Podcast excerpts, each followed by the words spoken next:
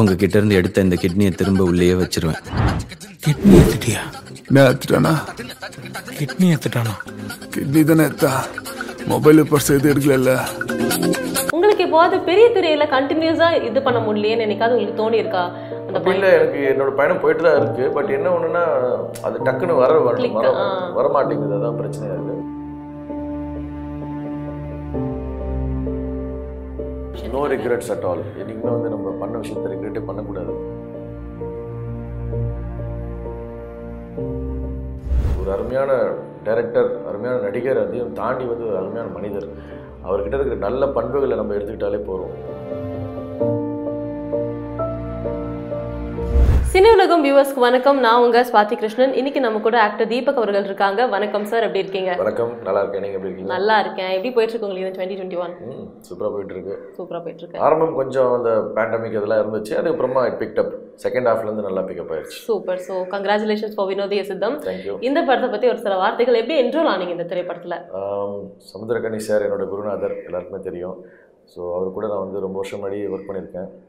அன்னி காலத்துலேருந்து என்னுடைய ஆரம்ப காலத்துலேருந்து அவர் கூட தான் ஒர்க் பண்ணேன் ஸோ அதுக்கப்புறம் ஒரு லாங் கேப்க்கு அப்புறமா மீட் பண்ணி பேசிகிட்டு இருக்கும்போது தான் டக்குன்னு அவர் சொன்னார் வினோதி சித்தம் ஒன்று பண்ண போகிறோம் ஓகே கம் கெட் ஆன் போர்டுன்னு சொல்லிட்டு.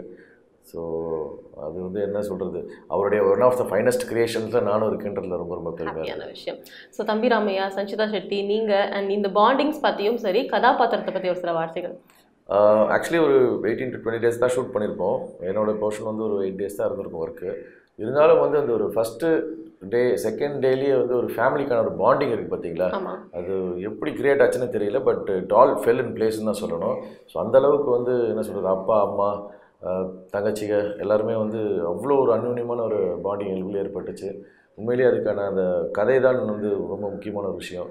அந்த கதை ப்ளஸ் வந்து தம்பிராமையா சார் அவருடைய பெர்ஃபார்மன்ஸ் அதெல்லாம் பார்க்கும்போது அப்படியே ஒரு பிரமிப்பாக தான் இருந்துச்சு எனக்கு. இன்ஃபேக்ட் ஷூட்டிங் ஃபுல்லாகவே எனக்கு ரொம்ப பிரமிப்பாக தான். இருந்தது. அவங்களை பார்த்துக்கிட்டே அப்படியே ஒரு ஒரு ரசனையிலேயே தான் இருந்தது.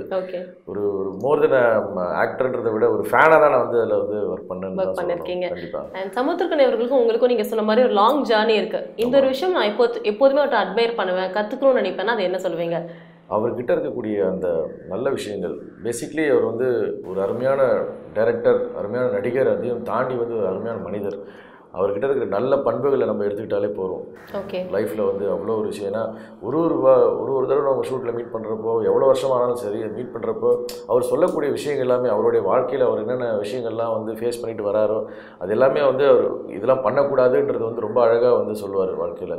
ஸோ அவர் சொல்கிற விஷயங்களை கேட்டு நடந்தாலே இப்போ அந்த அட்வைசஸே போகிறோம் அவ்வளோ ஒரு நல்ல நம்மளே ஒரு நல்ல ஒரு ஃபைன் டியூனான ஒரு மனுஷனாக மாற்றிடும் சூப்பர். ஸோ உங்களோட ஜேர்னி பற்றி இப்போ கொஞ்சம் பேசலாம்.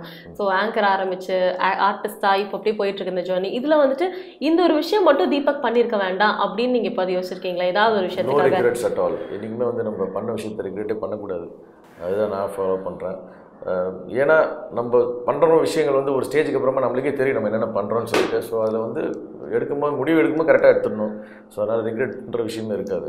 ஓகே ஸோ ஆங்கராவும் ஆர்டிஸ்டாவும் டிவியில் பார்த்து நாங்கள் பயங்கரமாக ரசிச்சிருக்கோம். உங்களுக்கு எப்போது பெரிய திரையில கண்டினியூஸாக இது பண்ண முடியலையேன்னு என்னைக்காவது உங்களுக்கு தோணி இருக்கா அந்த இல்லை எனக்கு என்னோட பயணம் போயிட்டு தான் இருக்குது பட் என்ன ஒன்றுனா அது டக்குன்னு வர வர Click, வர ஆ. வர மாட்டேங்குது. அதான் பிரச்சனையாக இருக்குது பட் தட்ஸ் ஓகே அது கூட வில் கம் த்ரூ தனியில கண்டம் முடிச்சதுக்கப்புறமா ரெண்டு படம் நான் கமிட் ஆனேன். அதுக்கப்புறம் ஒரு படம் எடுத்து முடிச்சாச்சு. ஆனால் ரிலீஸ்க்கான விஷயங்கள்லாம் நடந்துட்டு இருக்கு ஸோ அதுதான் அந்த மாதிரி டியூரேஷன் தான் இழுத்துக்கிட்டே இருக்கு தவிர மற்றபடி ஒர்க் எல்லாமே போயிட்டு தான் இருக்குது ஸோ அதனால் வந்து பிக் ஸ்க்ரீன் ஸ்மால் ஸ்க்ரீன் எந்த வித்தியாசமும் பார்க்குறதே இல்லை. ஏன்னா உங்களோட ஒர்க் எல்லாமே ஒன்று தான் திரை மட்டும் தான் மாற்றமே தவிர ஒர்க் எல்லாமே ஒன்று தான் ஸோ அதனால் வந்து நான் பண்ணுற ப்ராஜெக்ட்ஸும் வந்து நல்ல விஷயமா தான் எடுத்து பண்ணுறேன் so I work with all the proper technicians அவங்களோட தான் ஒர்க் பண்ணுறதுனால எனக்கு என்னோட எஃபர்ட்ஸ் என்னோட ஒர்க் எல்லாமே ஒரே மாதிரி தான் நான் இப்போ பண்ணிகிட்ருக்கேன் ஸோ கலங் கலங்கள் மட்டும் தான் மாறிட்டு இருக்கு பட் இருந்தாலும் அடுத்தடுத்து வந்துட்டு தான் இருக்குது ஓகே வினோத சித்தம் தவிர உங்களை வேற என்ன திரைப்படங்களை நாங்கள் பார்த்து ரசிக்கலாம்? உங்களோட அப்கமிங் ப்ராஜெக்ட்ஸ் பற்றி தெரிஞ்சுக்கலாமா? அப்கமிங் ப்ராஜெக்ட் நெக்ஸ்ட் இன்னொரு படம். அது வந்து காமெடி ஜானரில் தான் பண்ணியிருக்கோம். அது வந்து ஒரு நல்ல ஒரு ஜாலியான த்ரில்லர் நிறைய ஆர்டிஸ்ட் இருக்காங்க அதில்.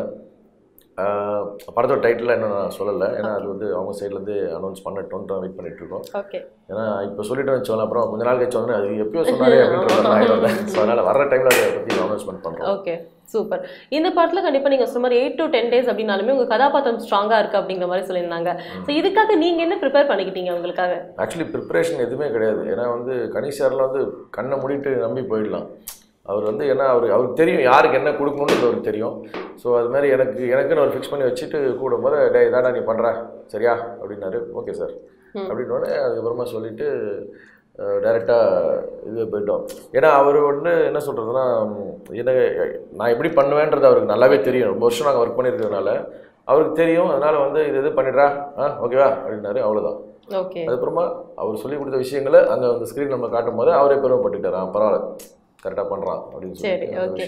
ஒரு ஒரு ஃபிலிமே ஒரு லேர்னிங் அப்படின்னே சொல்லலாம். வினோதே சித்தம்ல இருந்து நான் இந்த விஷயத்தை கத்துக்கிட்டேன் அப்படின்னா என்ன சொல்லுவீங்க?